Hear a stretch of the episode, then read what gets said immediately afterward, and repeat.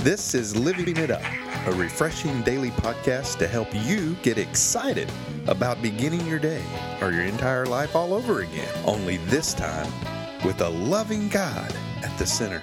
We hope you experience joy from listening and find yourself laughing and living it up on the way to beginning again. For more teaching and encouragement from the Neals, visit their Facebook page at Living It Up Beginning Again or their website at living it up dot org.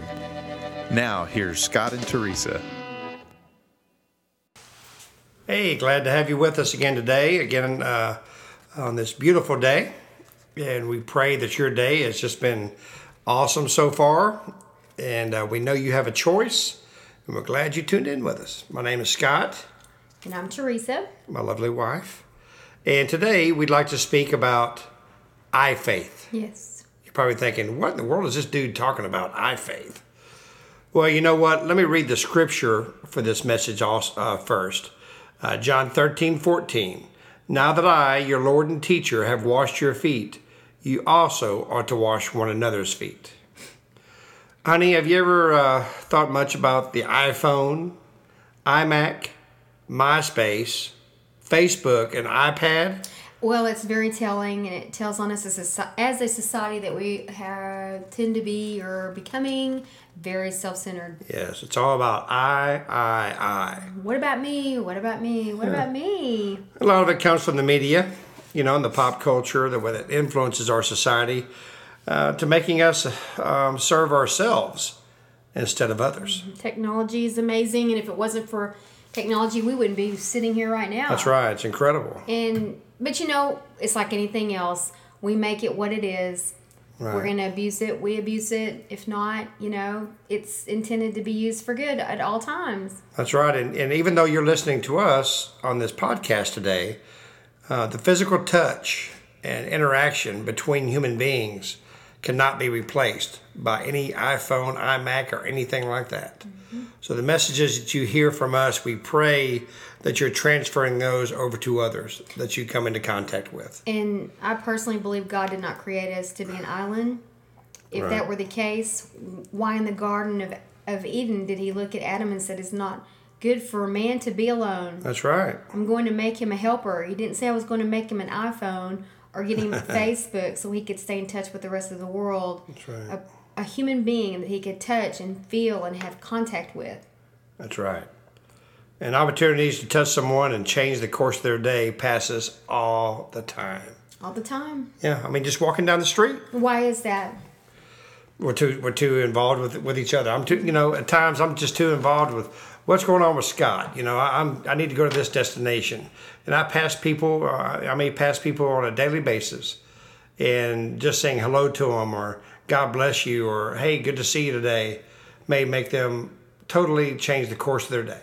And, you know, we always say, and where does it start? The old saying is it starts in your mind. No, it doesn't. It starts in our heart. It's our heart that needs to be changed. Because out of it throw the, flow the issues of life. Mm-hmm. We we hear, we read in the Word that it says, create in me a new heart. Right. Search me, O God, and know my heart. And he tests us, and he knows our anxious ways, and he tests our thoughts. Mm-hmm. And so it starts in the heart.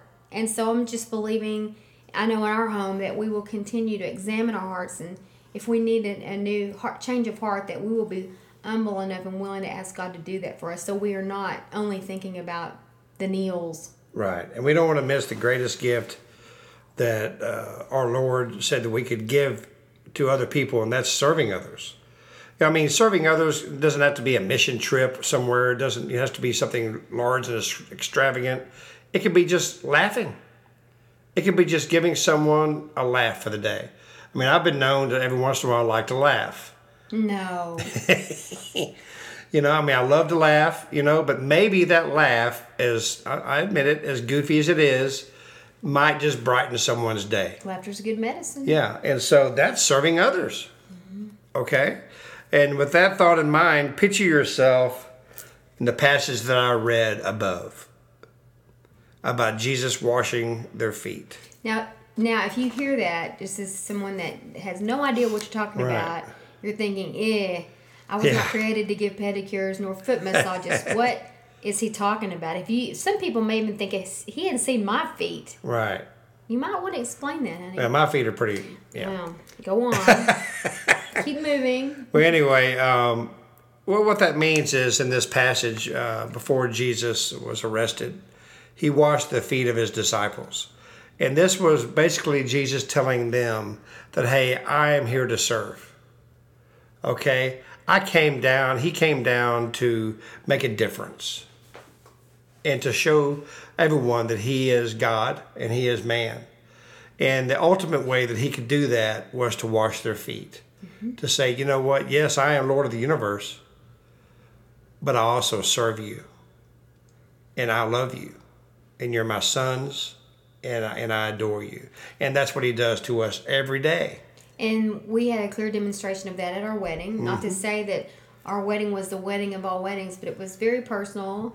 Yeah. Uh, it was very heartfelt. And we had that particular, uh, in our wedding, uh, right. that, uh, what am I trying to say? Well, I surprised. Demonstration. Yeah, yeah I surprised Teresa and, and washed her feet.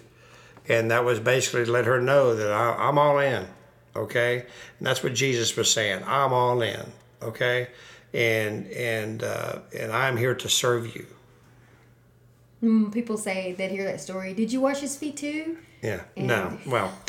Actually, Scott refused. Yeah, it might, it might scare her to wash my feet, so I just said no. But you might have seen our wedding. It was on T V. It was on viewed by millions. Well, man, that was the uh, no, that was the recent wedding of Kate and. and uh, hey. Wrong wedding. And, and, yeah, I'm sorry. They're, that was an royal too, but that's a different that's royal right. family.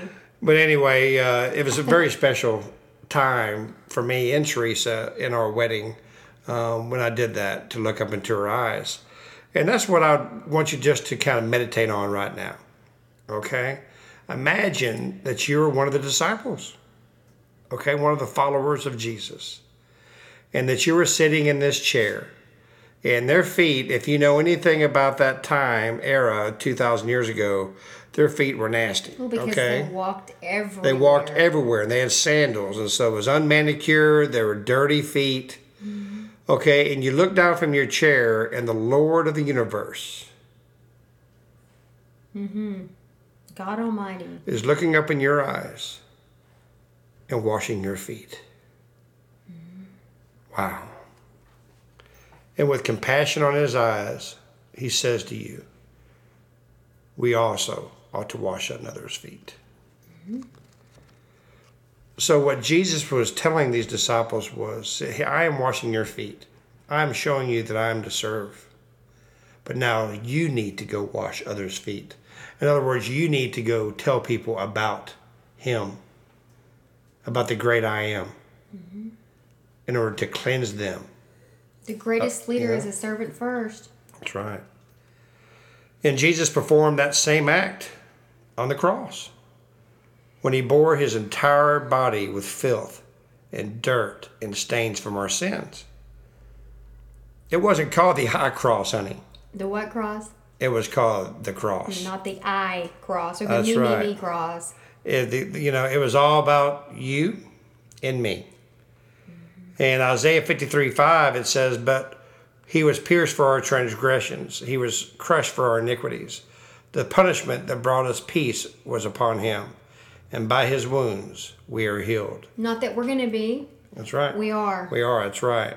It's done. So the great I am is all about you and it's all about me. Mm-hmm. Mm-hmm. When we accept Jesus as our Lord and Savior, we are just moved to serve and tell others. You just want to. It's just a byproduct of surrendering your life over. You become filled with liquid love. And mm-hmm. uh, you just, it's just an outpouring of gratitude. And for me, I need to examine myself. When I am not wanting to serve other people, I got to look inward and say, what's going on with me? I'm not put here on this earth, I don't believe, to just pamper my flesh right. and have a great time. I, that's out of balance. Right. And when I don't want to serve, there's something going on with me. Right. And I need to do business with God and ask him to reveal to me, hey, what?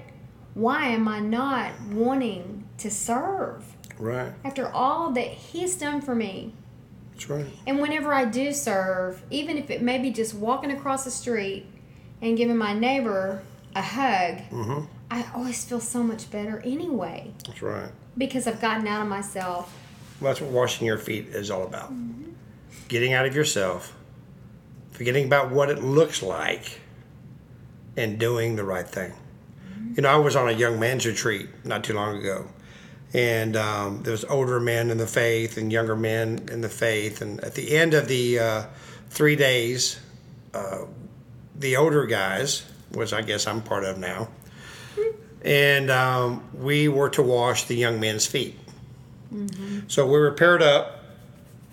And so I was with another older gentleman, and and we were washing these young men's feet, and they were blown away, mm-hmm. totally blown away. I mean, we would wash their feet, and they would just start crying because maybe their dad had never done that for them. Maybe no one in their life had ever done that for them, their mom, anyone. Well, what would have been a demonstration of that growing up, washing feet? Give give us an illustration. Um, I don't know. I, I guess uh, my mother, you know, I look at her and, and the sacrifice that she always made for me was a symbolism to me growing up of washing someone's feet. Mm-hmm. She always was there.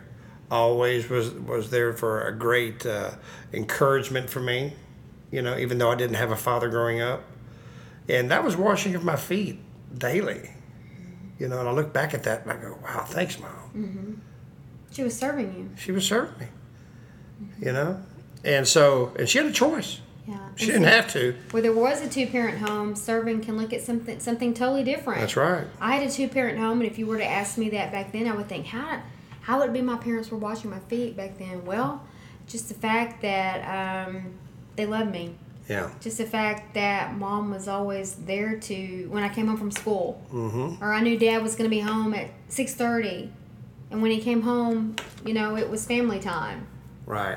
That was serving us. That was showing, you know, this is us. This is who we are. We love you. Yeah. Well, at the end of this retreat, um, I mean, at the end of the uh, washing of the feet of the young man, the the man that was paired up with me, everyone was getting finished, and I looked at him and I asked him, I said, would you do me the honor and the privilege of allowing me to wash your feet? And this man was in his uh, late fifties. And as, as I was removing his shoes and his socks, and washing his feet, I, I don't believe I've ever seen a man cry as much as I saw this man cry. Hmm. Because not only did the washing of the feet cleanse his feet, there was a lot of things in his life I think were cleansed at that time. Mm-hmm. It had nothing to do with me. Mm-hmm. It had everything to do with Jesus, because mm-hmm. that small voice was whispering in my ear, you need to wash his feet. Mm-hmm. So are there people around you today that you may want to wash their feet? Who don't have such lovely feet. That's right. Who don't have such lovely speech. I mean, don't yeah. say such lovely things to you. That's right. Especially when uh, maybe we have a spouse that comes home at the end of the day and they're not too lovely.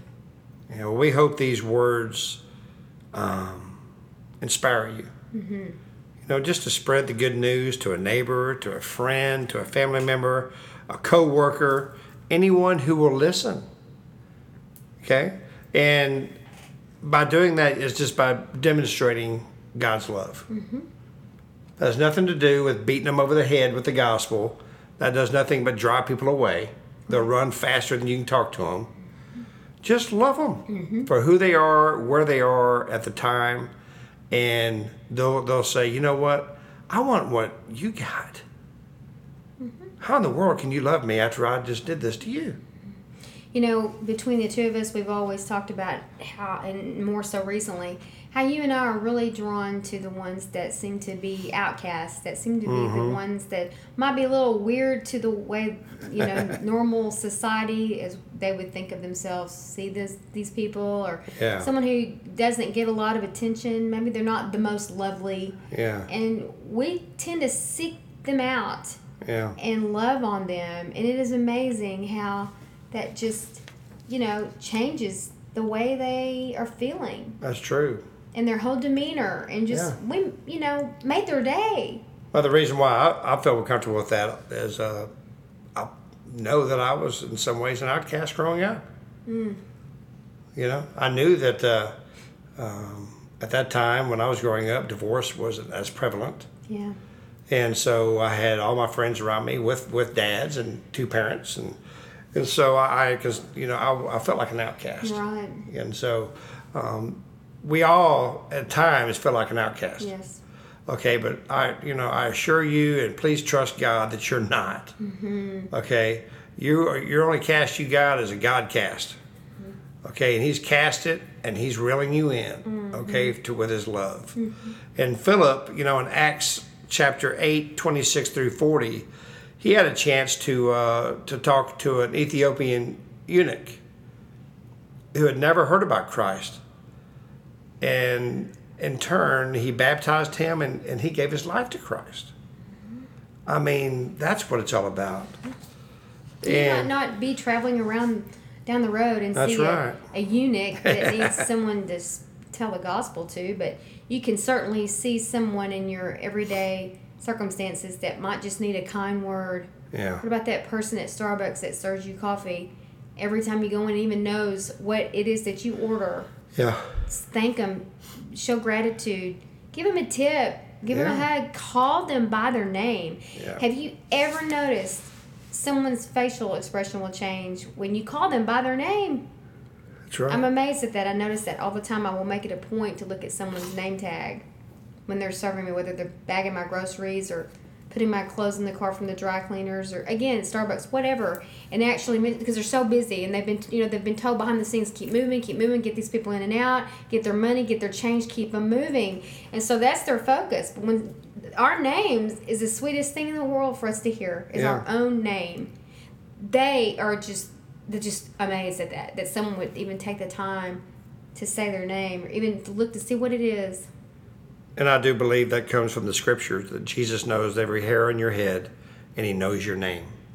Mm. And I believe that really That's affects uh, that affects somebody um, that that you call them by name. Well, that comes from that comes from God. And I want to challenge everyone out there that's listening to this: make it a point this next week when you go somewhere into a public place and someone that's serving you, look at their name tag and call them by their name. Yeah.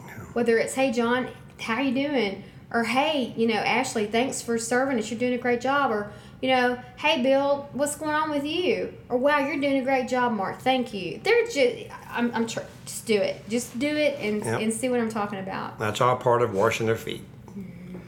And so we want to, um, never want to miss the opportunity. Um, for those of you who are listening who maybe have never given your life to Jesus, and those of you that have, that have maybe and, and walked away from the faith, we never want to miss an opportunity that you would uh, come back to Him or give your life to Him. So, Father, thank you for this time we've had. Thank you, Lord, for everyone who's listening on this podcast. May you bless them, Father, and their families. And, Father, for those who have never given their lives to you, Father, we just we just pray they pray this prayer. Jesus, come into my life. Be Lord of my life. And love me. I give my life to you. In Jesus' name, amen.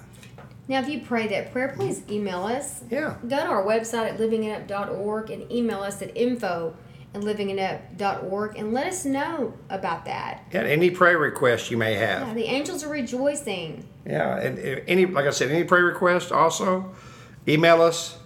And it's a, it's a privilege and honor to pray for you. So, Lord, we thank you, and uh, we thank you for everyone who tuned in today, and uh, we love y'all, and we can't wait to talk to you tomorrow. Have a great day, and keep living, living it up. It up.